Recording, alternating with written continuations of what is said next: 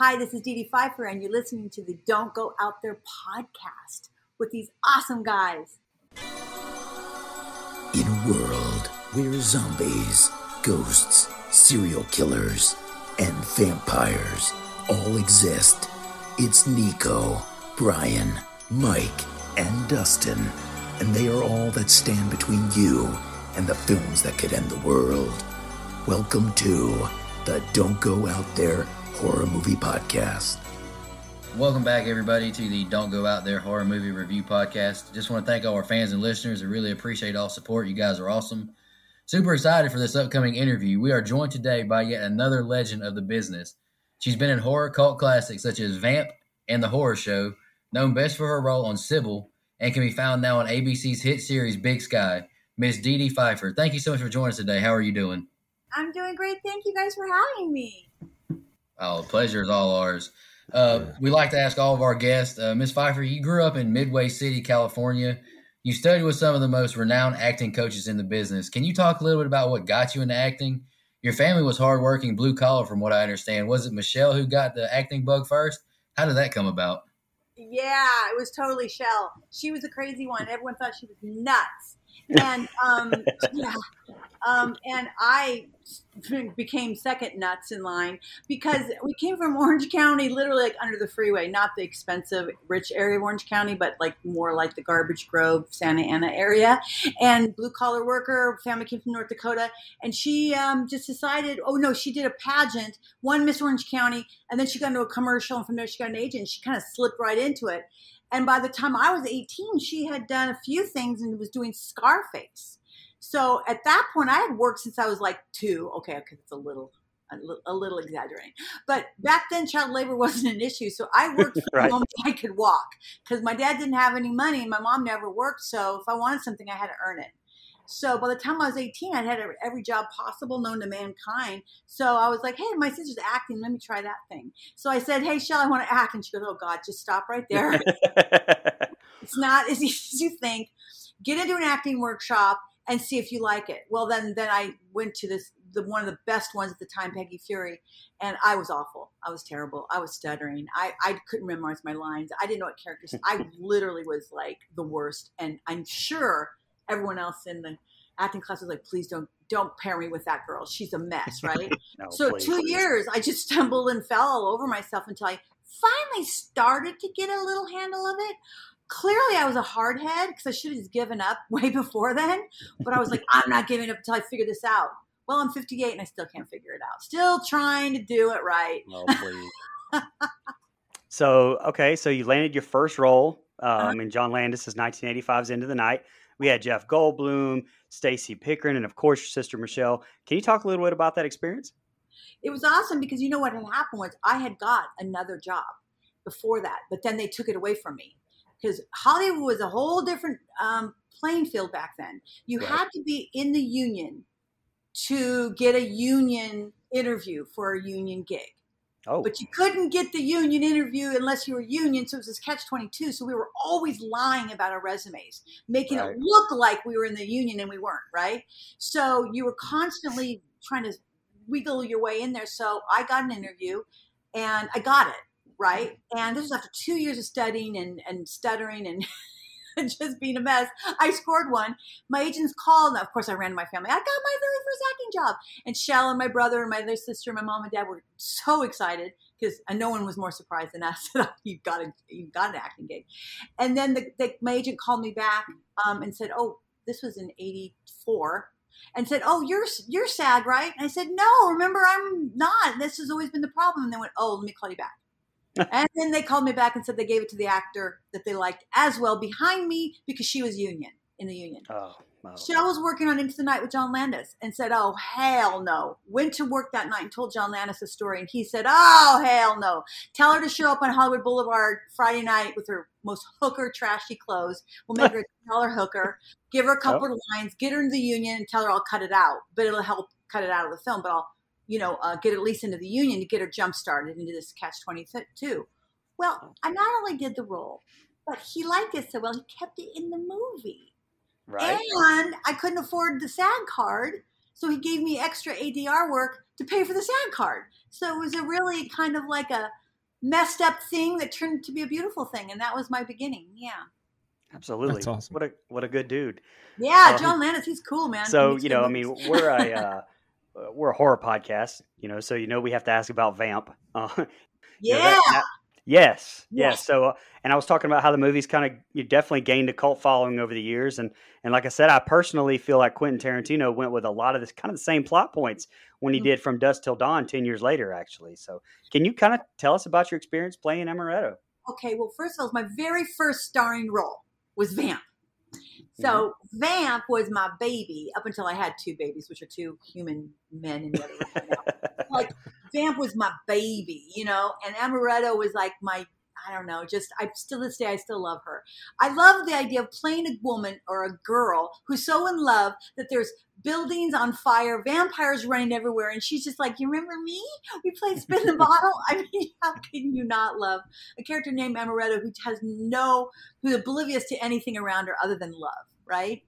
Um, so I read for it, I got it. Uh, Richard Wenk, the writer, director, producer, said that he and Don Borchers were going back and forth on cast, and I was Richard's choice, but Don wanted somebody else. All I can say is thank God Ri- Richard got it because that gave me my first starring role, and to this day, um, I just love that film. And you know that the making of Vamp is the real movie because it was insane making That- that, movie. I- oh God! Yeah, that that was one of that was one of the questions I had because you know from from stories and interviews I've seen, it kind of it definitely sounds like it was a it was an interesting experience. I mean, do you have anything that you can share with us? I mean, Grace with her vibrator and you know, it, well, because she didn't. well, I haven't I haven't heard the vibrator story. Oh, well, oh yeah, I mean, yeah, she would always say, "Where's my vibrator? Where's my vibrator?" Like always. Like, that's really nice, Grace. We really need to stand on your on your on your line, your mark, and we really need to get this done. And she was lovely, by the way. I love her.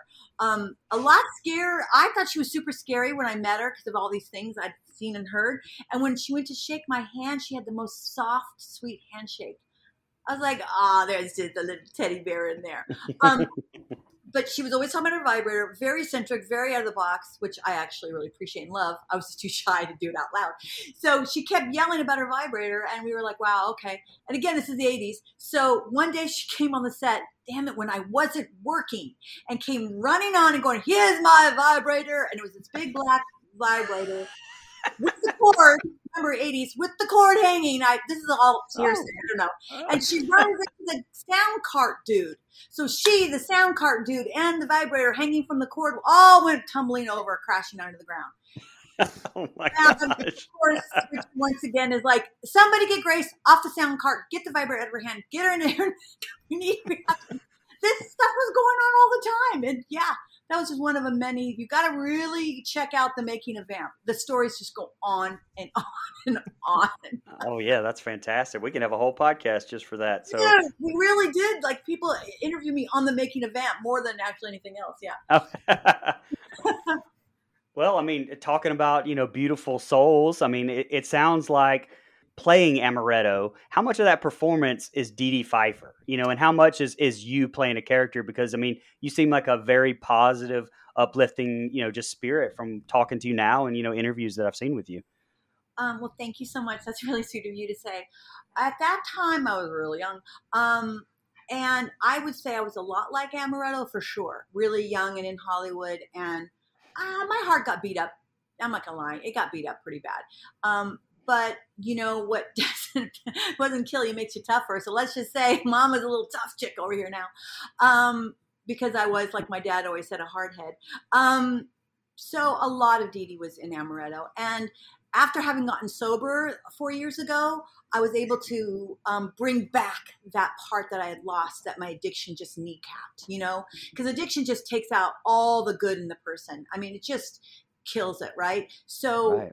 I now feel like that that part of me that was like Amaretto is back at 58, which is like a rebirth, dude. I mean, come on, right? And that's pretty cool.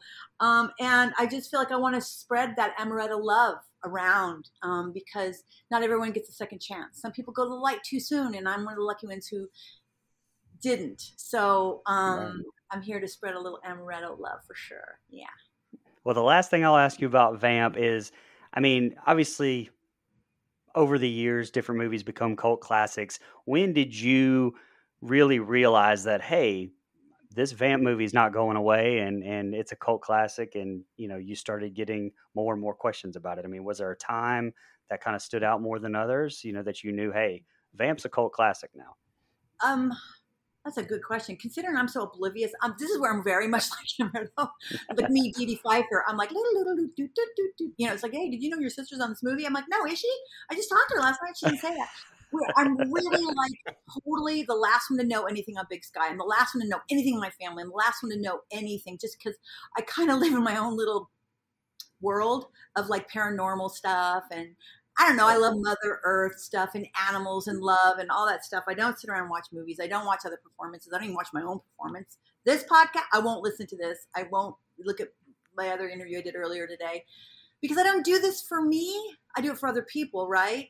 So I had no idea that Vamp took off. I mean, I really had no idea until, um, God, I had many. I think it was probably when I came back to the screen three three years ago on Big Sky was when I literally recently that I went, oh my God, Vamp is really like its own special thing out there with other special things, and I get to be a part of that. Um, so I'm gonna have to say, just recently, did I really understand the magnitude of how special Vamp is. I always knew it was, but I didn't realize other people saw what I saw. So yeah, once again, I'm like the last one. last one to get the memo. It's, it's just who I am. It's all good. That's awesome. Uh, so shifting gears here to a little bit of a heavier subject, you kind of touched on it there when you were talking about uh, Vamp and Amaretto uh, recovery. Mm-hmm. So you're very passionate and or about helping others struggling with recovery from any sort of addictions. And it's actually, as we record this, National Recovery Month this month. Yes. Can you talk to our audience some about that? I think everyone either knows someone or are themselves struggling with mental health and addiction uh, recovery in some shape or form. Boy, um, Dustin, you're absolutely right. Um, to say that it's uh, only affects the few is wrong.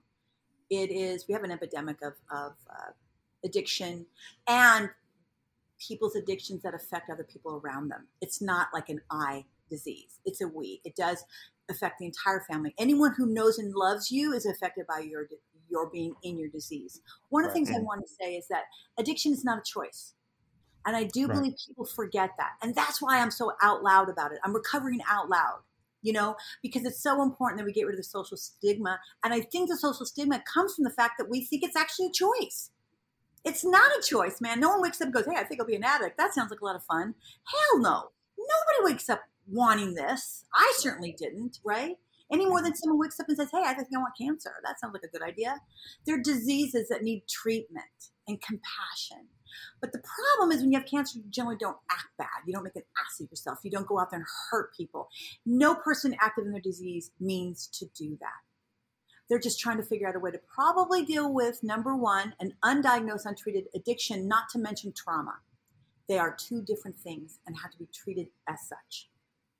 Right. And so when we view it that way, we can maybe have a little more compassion for the person who's um, struggling. And I just want to say, man, I went to recovery in my 50s, going through menopause, not sexy. Okay. But let me tell you, with a bunch of meth heads, heroin heads, and uh, people with addictions from food, gambling, heroin, alcohol, you name it. and I was in there with them.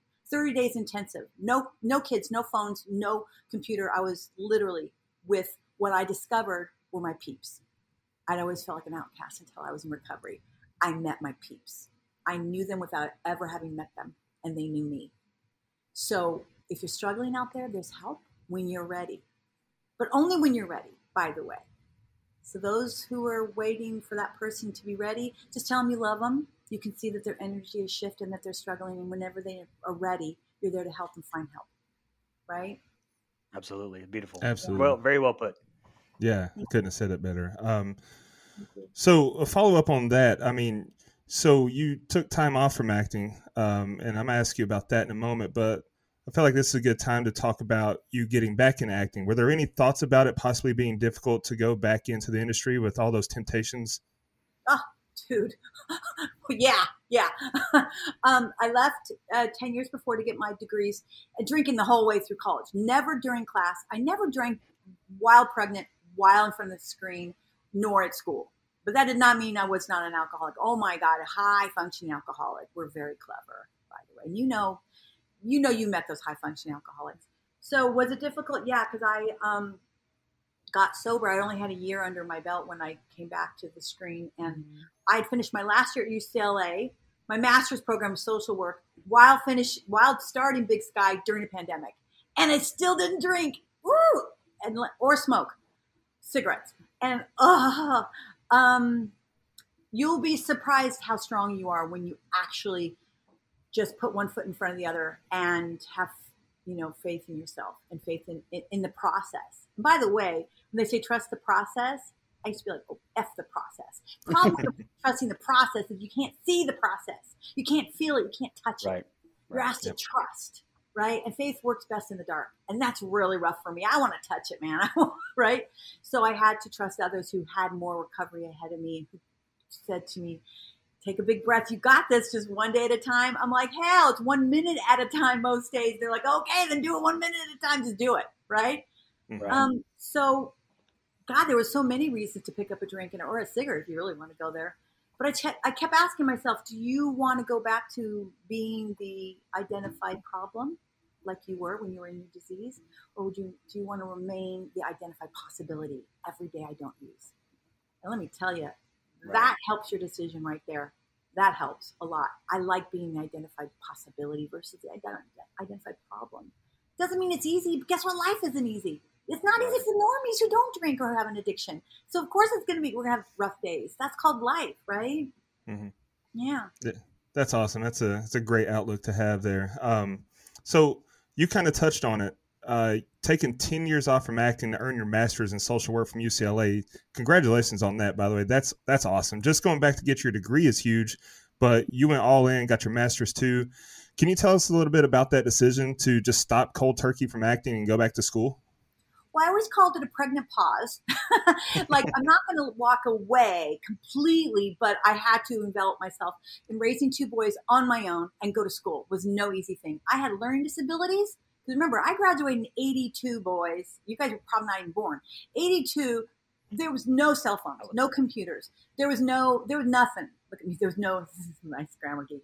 You never know. You see graduate way I talk. Um, okay, listen, my degree was not in grammar or English. Okay, so no judging me. Um, so I can diagnose you, but I can't talk. Um, but, the thing is, but the thing is, is that you know when I went to college, I literally was like, I just want to. I, I took a break because I thought at the time the industry had changed so rapidly i didn't like the changes and how women were treated and i was raising two boys and i just was confused i wasn't sure what I wanted to do, but I realized I was more loyal to an industry that was not loyal back as a woman artist. So I thought, eh, I'm going to go help people. I had no idea what that looked like. I, like I said, I graduated in 82, barely.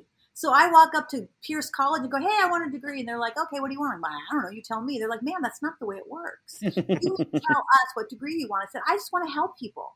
And they said, how about a psych degree? I said, hey, how about that? Let's start there. So that's how it started. And then we discovered immediately I had learning disabilities, which in school I was taught taught and told I was dumb and stupid.